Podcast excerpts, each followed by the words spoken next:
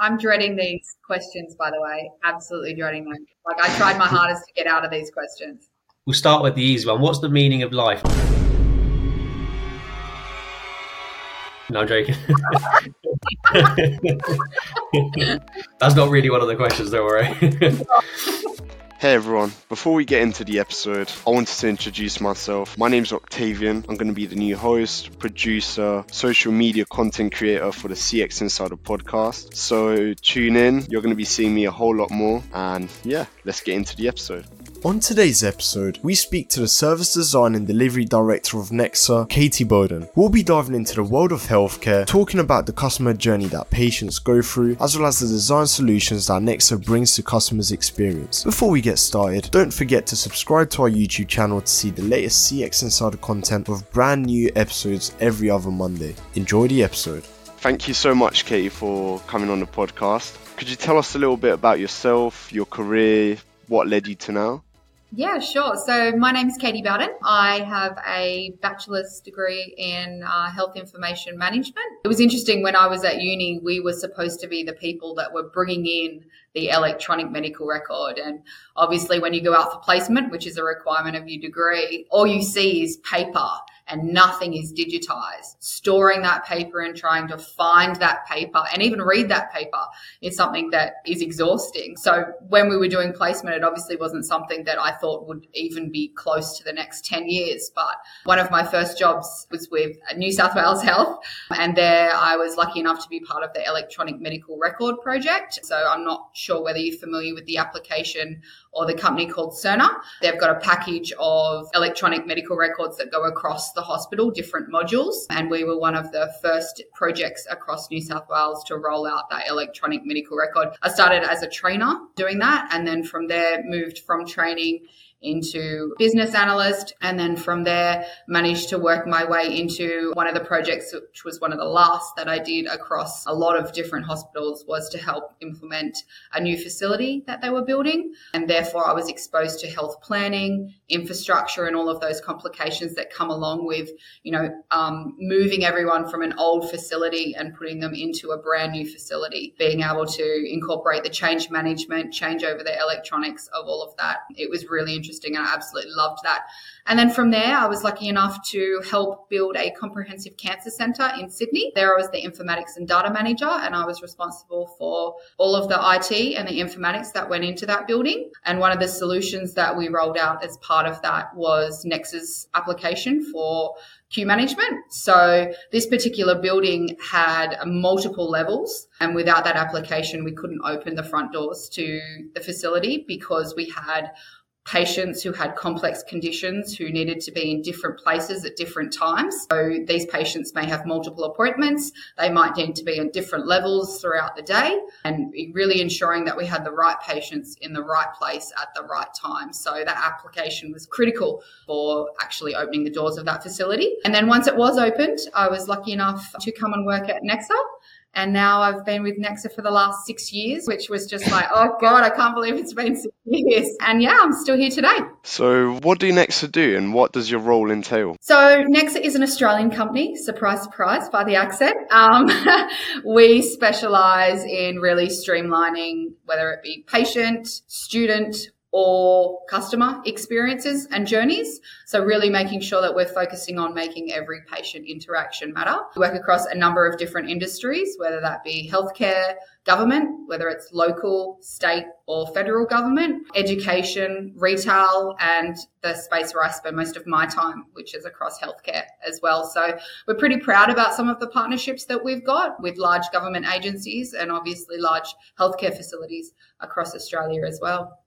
Uh, my particular role, so I am the service design and delivery director most people don't remember my title because it's pretty complex, but I'm ultimately responsible for the delivery of the solutions to the customers. I manage the project managers, the business analysts, the quality assurance side of the business, and also the service design and consultancy arm as well. So I work with some pretty passionate people who do an incredible job delivering solutions to, as I said before, lots of different industries. And the best part really is that there's a feel good factor to what we do as well. So knowing that you're actually providing an application that is going to help people in you know every in the everyday world and making a difference is a huge thing. And i guess my experience in healthcare as well really helps. So to be able to step into the shoes of some of these customers and be able to understand the language that they're speaking listen to some of their pain points and be like oh yeah i remember when that used to happen. Things certainly haven't changed in some aspects but it has in others. So being able to really draw on that experience when i was a, a customer for nexa as well which really helps Great. Can you share any stories about how negative a patient's experience can be if they're not treated well during their journeys? Yeah, so I run a number of different consumer workshops. So whether it's consumers, patients, volunteers, we gather lots of people together. Mainly that's organised through the facilities themselves. Some of them have got workshops and I guess committees that do lots of different work in this space. Others don't, and they put a you know an EOI out to see if anybody wants to be involved in a particular project. We get a really good uptake with this one because it's a space where there's room for lots of improvement. So I've run multiple different workshops across all states, almost across Australia, and I've met some wonderful people along the way. And just even having their voice heard is something that they're really passionate about. I've got one particular story that has really sat with me, and it's one of the first stories that I ever got told. So there was a patient, I'll obviously keep names out of this story, but there was a patient who had gestational diabetes. Um, she was recently diagnosed, so obviously she was pregnant. She was pretty nervous and anxious about her experience as a whole, but as part of being diagnosed with gestational diabetes, she was also referred to a number of other facilities. So she was referred to um, physiotherapy and uh, psychology as well. So on this particular day, she had come to the hospital, she'd checked in and gone to see the people at the front desk desk. She'd taken a seat in the waiting area and she waited and waited and waited and waited until she got to the point where sadly her blood sugar levels dropped so much that she ended up having a, an episode in the waiting area and from that point then ended up as an inpatient in the hospital just simply for waiting you know, prior to that, she'd had other experiences where clinicians had lost her information. She'd had conflicting information or advice being told to her as part of her experience. And she really thought that there was a lack of empathy as well, which is huge. So she, you know, didn't feel like she could go to the reception desk and ask how much longer it could be or, or any of that. And she was so nervous about missing her spot because she'd waited for hours. And this particular patient had, you know, for previous appointments, used her sick leave and used her annual leave because she was waiting and these appointments were taking so much longer than what she originally thought that even parking, something as simple as that, but you know, the parking costs that, that she was waiting there. So if only she'd known that the wait would have been X amount of time, that she could have actually gone to the cafeteria and grabbed a snack or even just gone to the bathroom. As simple and stupid as that sounds, it's something that really is almost seen as a, a, luxury because you really don't want to lose your place. If you've sat there for a good hour or hour and a half, you think, oh, I'll be next, I'll be next. And someone else's name obviously gets called out. So, oh, don't worry, I'll, I'll be the next person. I can wait a bit, a little bit longer. I can wait a bit longer. But unfortunately, um, in this situation, it wasn't necessarily the case. So she obviously had the baby. We found out later, and it was a healthy baby girl. But at the same time, you know, the experience that was left with her, and every time that she came into that facility, she had that anxiety, um, not knowing what to expect moving forward because she'd obviously had that traumatic experience. And just one more thing on that. So I also run um, observational studies, which pretty self-explanatory. You literally sit in a waiting area or sit and experience what people are experiencing in that space. When was the last time that you guys sat in a waiting area? I had a staff member that did it yesterday and she said, I'm so sorry. I'm just waiting, you know, at the medical center. I'll be up soon. I said, no, no, no, hold on. Actually think about it. Look up. Take it all in because you're going to be helping a, a hospital next week go live with a solution. You are actually sitting in the shoes of a patient right now. You know, what can you see? You know, uh, what are people doing? So what we look at is really simple things like signage, the environment itself. You know, are people looking frustrated? What can you hear? What can you see? People looking down? Are they anxious? Are they nervous? You can gather so much information from doing that. And it really starts our whole service design approach because we then use all of those insights around the environment, be able to validate that information with the patients and the staff as we're moving forward. So it's always like, oh yeah, that does happen. Or, you know, we, we managed to see this or we saw this. Yeah, actually that happens on a daily basis. But can I just ask you a quick question?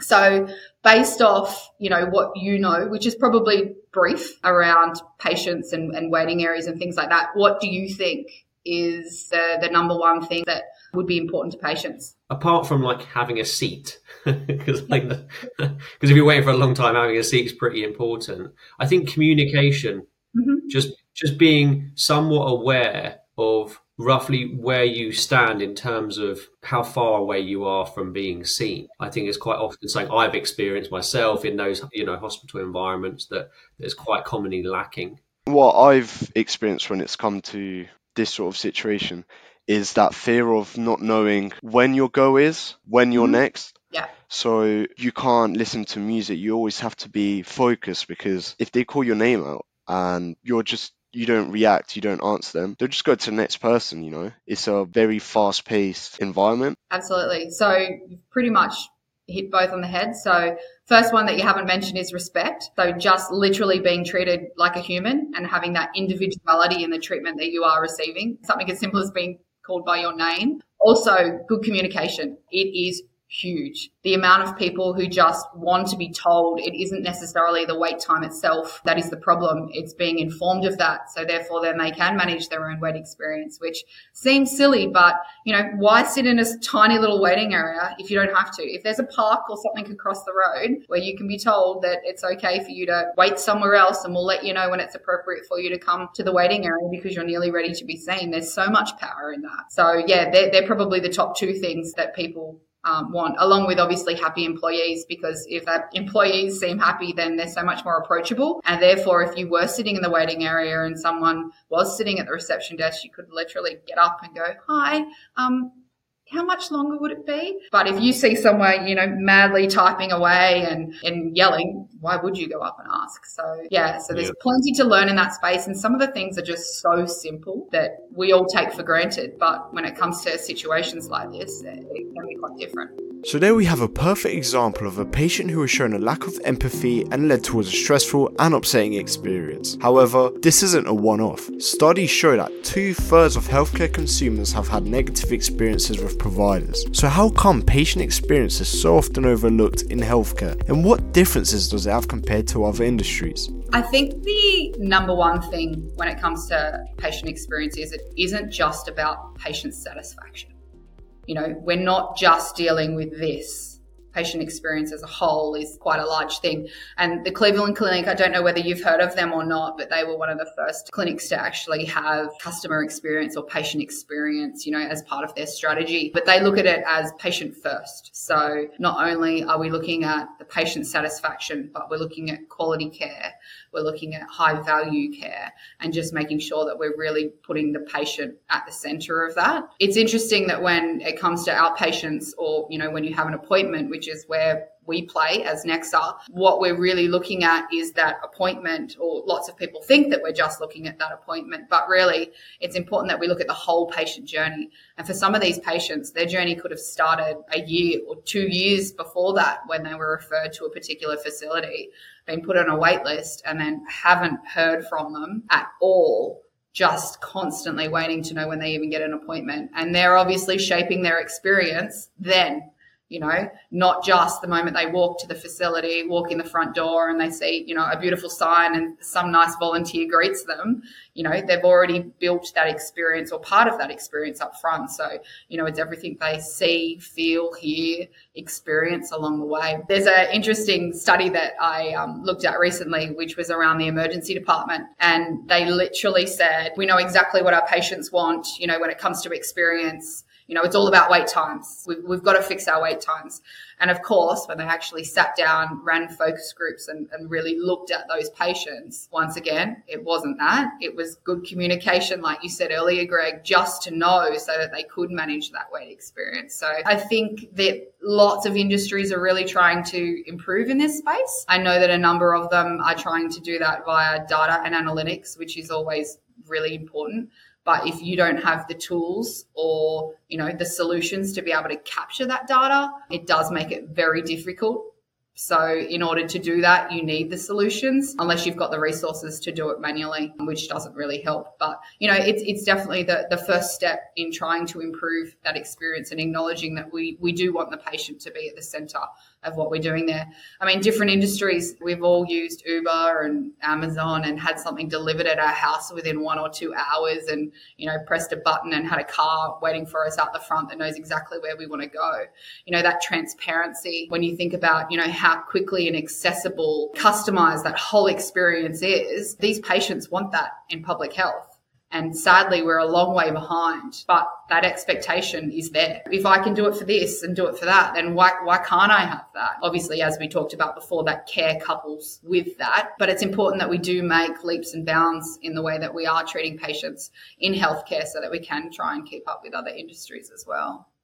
On, on that topic, Katie, do you see a difference between public and private healthcare in terms of what service is delivered, how it's delivered, but, but also potentially, therefore, the expectation of patients. Yeah. I'm not sure how much you know about public versus private health in Australia. It's probably very similar to where you guys are. But, you know, yeah. public health, there's long waits. You know, you don't necessarily need to uh, get to pick who your clinician is. But if you are a Medicare patient, it is considered to be free in inverted commas. So, you know, that expectation that you will be waiting, whether that's, you know, on a wait list to have an appointment, but you will be waiting within a facility. If your appointment's at nine o'clock, you know, expect to wait at least an hour. That's that's normal versus private health, which is very finance driven. We want to get the patients in and out as quickly as possible. All of these patients are paying for their consultation. And it seems to be more of a, a one-on-one where these patients have the option of not only which clinician that they're seeing, but also when it comes to wait lists, if they are private patients and are willing to pay, then they can skip lines and things like that and be treated in private facilities. So they're two very different things. Like we're talking yin and yang here, um, but we mainly focus on, on public health and try and improve that experience for the public patients that are coming through. Large numbers of them, yeah. Queuing is a clear issue when it comes to healthcare, with customers struggling with being stuck in never ending queues daily. This is where ACF Technologies can save the day, offering a wide range of specialized customer flow solutions from appointment bookings to queue management and everything in between. Sounds good? Head over to ACF Technologies and find out more. I know that Nexa are really market leaders when it comes to service design in healthcare. Could you tell the audience a bit more about what that means in the healthcare space? That'll be amazing. Do you guys know what um, service design actually is? Because, I've read up on it quite a bit, yeah. Yeah, but most facilities that I walk into, that is the number one question that I actually ask. And maybe one out of 30 or 40 people have heard the concept or the term before, but don't necessarily know anything about it. They've just been told to come to this workshop for this new solution that they might be getting, and we value their input and want their ideas. So um, it is relatively new. It's obviously gained some traction over the last couple of years, which is really exciting. So it's pretty simply implementing and trying to plan and implement and improve a service's quality but not only that, but also focus on the needs of the users. So I personally think that, you know, users, whether they're doctors, nurses, reception staff, managers, executives, patients, consumers, carers, volunteers, anyone who is associated with that particular service, it's such an untapped resource. In my experience back in the day, you would be handed an IT solution that someone up the chain had decided was an absolute must. And it was here you go, you know, this is the application. Whether it actually met any of your pain points or solved the issue or, or anything like that. It was just not really considered as part of the solution. So what we like to do is incorporate multidisciplinary teams, pretty much all of those people that are part of the application and be able to ask them, sit down, do focus groups, so we run a number of different validation and discovery workshops with multiple people, as I mentioned before, who all sit down. We provide a real safe space for people to not only share their stories, like some of the ones that I was speaking about earlier, but also to talk about their pain points and things that they'd like to see out of the solution. It's crazy for most of these people. It's probably the first time, especially when it's, you know, across industries or even departments that these people have had the opportunity to, sit down and have a conversation. You know, executive and managers have no idea what's happening on the front line or any of the pain points that they're actually experiencing. You know so it's an opportunity for them to share not only what they're doing right now but all the crazy workarounds that they've decided someone made a decision years and years ago that it was a great idea to you know do this. So these problems and things that are, they're all experiencing um, we, we try really hard to solve as a collaborative team. So not only are they involved in the discovery side of things but also the validation. So once we run these workshops we go away and we prototype all of these things that are part of the solution. So we bring that prototyping back. We use tools where we can literally click around and experience the whole thing. So whether we're looking at a check-in solution, we time it. You know, we get someone to come up and actually use what we thought the solution should be, the questions we should ask. And it is amazing that, you know, what you think is a brilliant idea up front you know, once you see, you feel, you experience it, you're like, oh, maybe actually that wasn't such a great idea. And the amount of, you know, time, money, effort, finances, all the rest of it, just being able to, to see that still in prototype form, but be able to iterate that before you even think about implementing it is pretty powerful in that space. We really promote co-creation. No idea is a bad idea. Let's prototype it up. Let's let's see what it's like. And the amount of feedback that we get from all of these people, the networking in itself is something that they just absolutely love. For some of them, even the management to, to hear what's happening on the front line or even hear some of these patient stories to be able to make even small changes in the background as part of the overall service and then ultimately make that that huge change towards something that hopefully will improve that patient experience.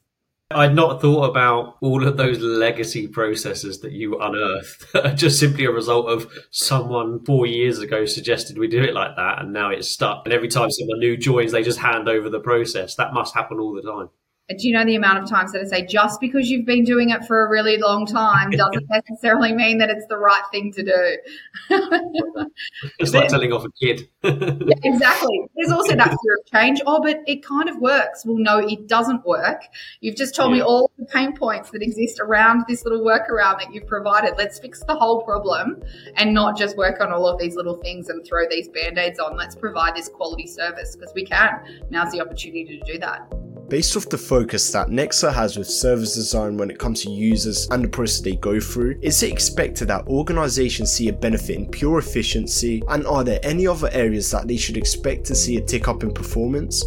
If service design's done right, I think that, you know, the efficiency, the collaboration, the co-creation that comes with that, I think is really beneficial. Obviously, you know, if, if you can't get those multidisciplinary teams together and you're missing resources, you don't get the same impact. So it's critical that you've got buy-in from the executives to be able to spend the time to be able to get the right people in the room at the right time and to have that buy-in so that you know when we are making decisions we've got the executive backup to be able to see it through.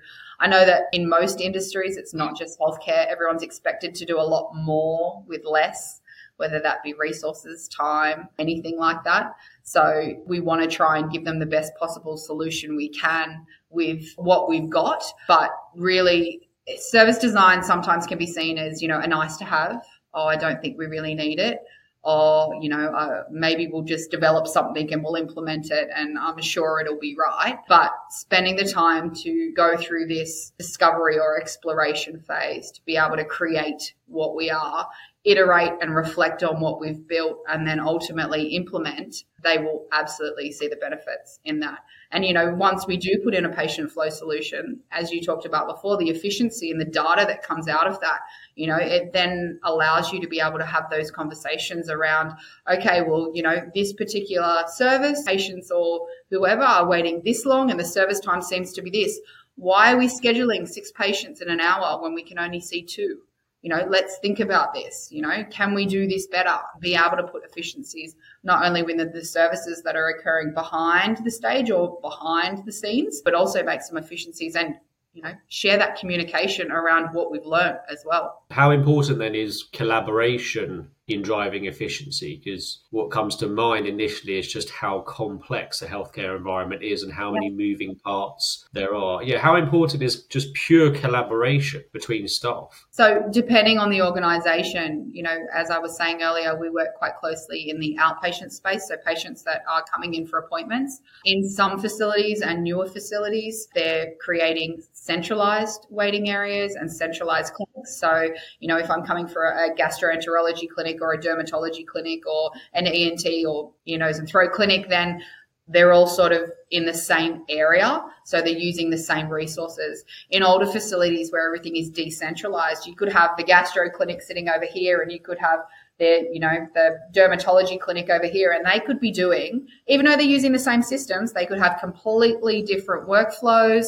If I'm a patient that is going to both of those facilities, then I could have two completely different experiences. If I'd only been to one and then I was going to the other, my expectations would already be created at that first clinic. So what we try and do is get everybody together to collaborate on a way forward so that we can try and streamline that patient experience, regardless of what clinic or what service you're going to. Your expectations are set you know you've got lowered anxiety you know what to expect you know what to look for you know what the process is to some degree. Obviously there's there's small things depending on you know what you're doing or who you're seeing that that might change but just to be able to provide that consistent look and feel and almost experience where possible it definitely makes a difference. And as you say provides efficiency on the CX Insider podcast, we speak a lot about the future of technology in various different industries, from retail to banking and even the automobile world. But what about the healthcare industry? Is there any technology within the healthcare space that Katie would like to see more of in the future? I think one of the big things that I always wanted to see when I started my career was more transparency being able to mm. see, you know, a, a health record that was for, for, everyone and everyone could have access to it, which, you know, at the time was just an absolute pipe dream. But now we are moving towards that space. It's obviously taking a lot longer than we'd hoped for, but the fact that we're transitioning into really focusing on, you know, patient experience and putting the patient at the center of their journey obviously keeping you know the care as well as part of that. But you know we're, we're treating the patient as a whole and not necessarily the, the conditions that patient has separately. So we are you know working or trying to work holistically but, you know, sooner rather than later, I would love to see, you know, one patient record that regardless of where I am anywhere across the world, I know we'll start with Australia, be able to, you know, access that record myself to be able to provide, you know, wearable data or mental health information into that. And also for any other health professional who I've given consent to be able to access and contribute to that health record so that that, that is a single source of truth and be able to have endless amounts of data that you know, stored securely and obviously only the appropriate people accessing. But I would love to see that sooner rather than later, hopefully in the next five to 10 years. I know people are working on it. It's a much larger issue and, and project, but we are moving in that direction. Um, mm-hmm. So, yeah, that, that's what I would love to see. We've all got watches, we've all got yeah. all of the, you know, the things that we're collecting all of this data for, but to centrally manage that and be able to, you know, put it into the hands of the right people I think it'll really improve the care that we're providing to our patients and also their overall experience. Yeah, I guess centralizing data in the healthcare world is just a huge opportunity because, like you say, once you have a centralized health record that can be distributed as and when needed, you can really get the benefit of wearable devices. You can also get the benefit of really advanced technologies like AI programs that can analyze data in large volumes. Mm-hmm. I just wondered if you are you seeing any use cases at all in Australia where AI technologies are being used at all? Not me personally, no. Some people in Australia are still a bit nervous about AI and what it can and can't do. I know it's fun to jump on um, what is it, chat what is chat, it, chat GPT, or yeah. GP. That's the one, you know, and, and ask it something random and it, it provides you with all the information. But in, in the healthcare space, and I, I'm not too sure whether anyone's doing anything fancy with that at the moment. Yeah, yeah, you know that's interesting. It's always good to know. I think there's there's a lot of apprehensiveness around that technology in general in the healthcare space, certainly so, because you are dealing with extremely complex matters, and and there's an element of human error, but there's obviously technical error, and if technology gets things wrong, it can be really bad. So, the ethics yeah is all really important too. So there, there's lots of conversations still to be had around entering that into the healthcare space. Yeah, I think we're seeing a similar thing here in the UK, in all honesty. I know of a few use cases where it's being used. The use cases we're seeing in the UK where AI programs, they're basically analyzing extremely large pools of data to try and identify trends and then identify, you know, higher risk patients in certain categories. I know very clearly that the outcome of that is that it goes to a human for analysis. So it, it doesn't then make a decision then like just start driving a patient. I think I, I, may be wrong there, but I'm pretty sure that that is that is the level of authority. So the, the technology works but ultimately what it what it churns out as a report or or its findings is then analyzed reanalyzed by humans because we are in that testing early phase like you say yeah. so and that concludes the end of the episode. Thank you to everyone for listening. I've been Octavian and I hope you've enjoyed the conversation. Let us know what you think by continuing on the discussion on LinkedIn or by commenting down below. Don't forget, we also have an Instagram page where we'll be posting exclusive behind the scenes of the podcast. And by the way, this podcast is sponsored by the global leader in CX software, ACF Technologies. Let's get into some quick fire questions. I'm dreading these questions, by the way. Absolutely dreading them. Like I tried my hardest to get out of these questions. We'll start with the easy one. What's the meaning of life? No, I'm joking. That's not really one of the questions, don't worry. if you could travel anywhere that you haven't been to yet, where would it be? Do you know what? I almost did an impromptu trip to the Greek islands. It was going to be in three weeks' time with a friend who was going. So that would probably be one of the places. And the second place would be Paris. I think that would be pretty magical. Been to America a million trillion times, Hawaii nine times. So I feel like I've done America. I really need to make it over to Europe. Yeah, Greek islands are incredible. Mm. Um, Get there one day. I, I, was on holiday there not not too long ago. That was my last holiday. It was uh, we went to Kos, and Kos is a really nice island. Nice. We were going to Paros. Yeah, there's so many. Like I think those islands are supposed to be some of the the most incredible in the world. Do you have a favorite musician? It's got to be Taylor Swift. Clearly. Taylor Swift. Yeah. so the amount of time that I spent trying to get those tickets, I actually got for a week later. I the amount of times that I saw that. Did you guys try and get tickets? Uh, I don't think I did. I think yeah, I knew, I knew quite a few people well. were big Taylor Swift fans who were trying as well. that line that was just going over and over and over in my sleep. It was terrible. But managed to get tickets for me and a friend for the Monday concert in Sydney. So I will be lucky enough to go. And everybody else that missed out on tickets, they can go and pay all the money that they do. Enjoy. A question I have is what item do you think is worth spending quite a bit of money on? What do you classify as quite a bit of you money? You tell me. You tell me. I mean, I, a house, obviously, but if it's a materialistic thing, designer handbags, absolutely. They go up in value more than property does. So I'm lucky enough to have a couple of those. But yeah, that's probably one of my luxuries, which I probably don't need, but like to purchase. That's a good answer. Another question that you might have to think about a little bit is what has been your favorite age so far? Wow. That's a good question. It is a very good question. But a particular year, I don't know. I like my 30s. I feel like, you know, you're old enough and experienced enough to still have fun and act like a kid occasionally, but you still then got your own house, got a, a well paid job, you look after yourself. Yeah, I, I haven't particularly hated any year. That's good. So That's really good. Live life to the fullest.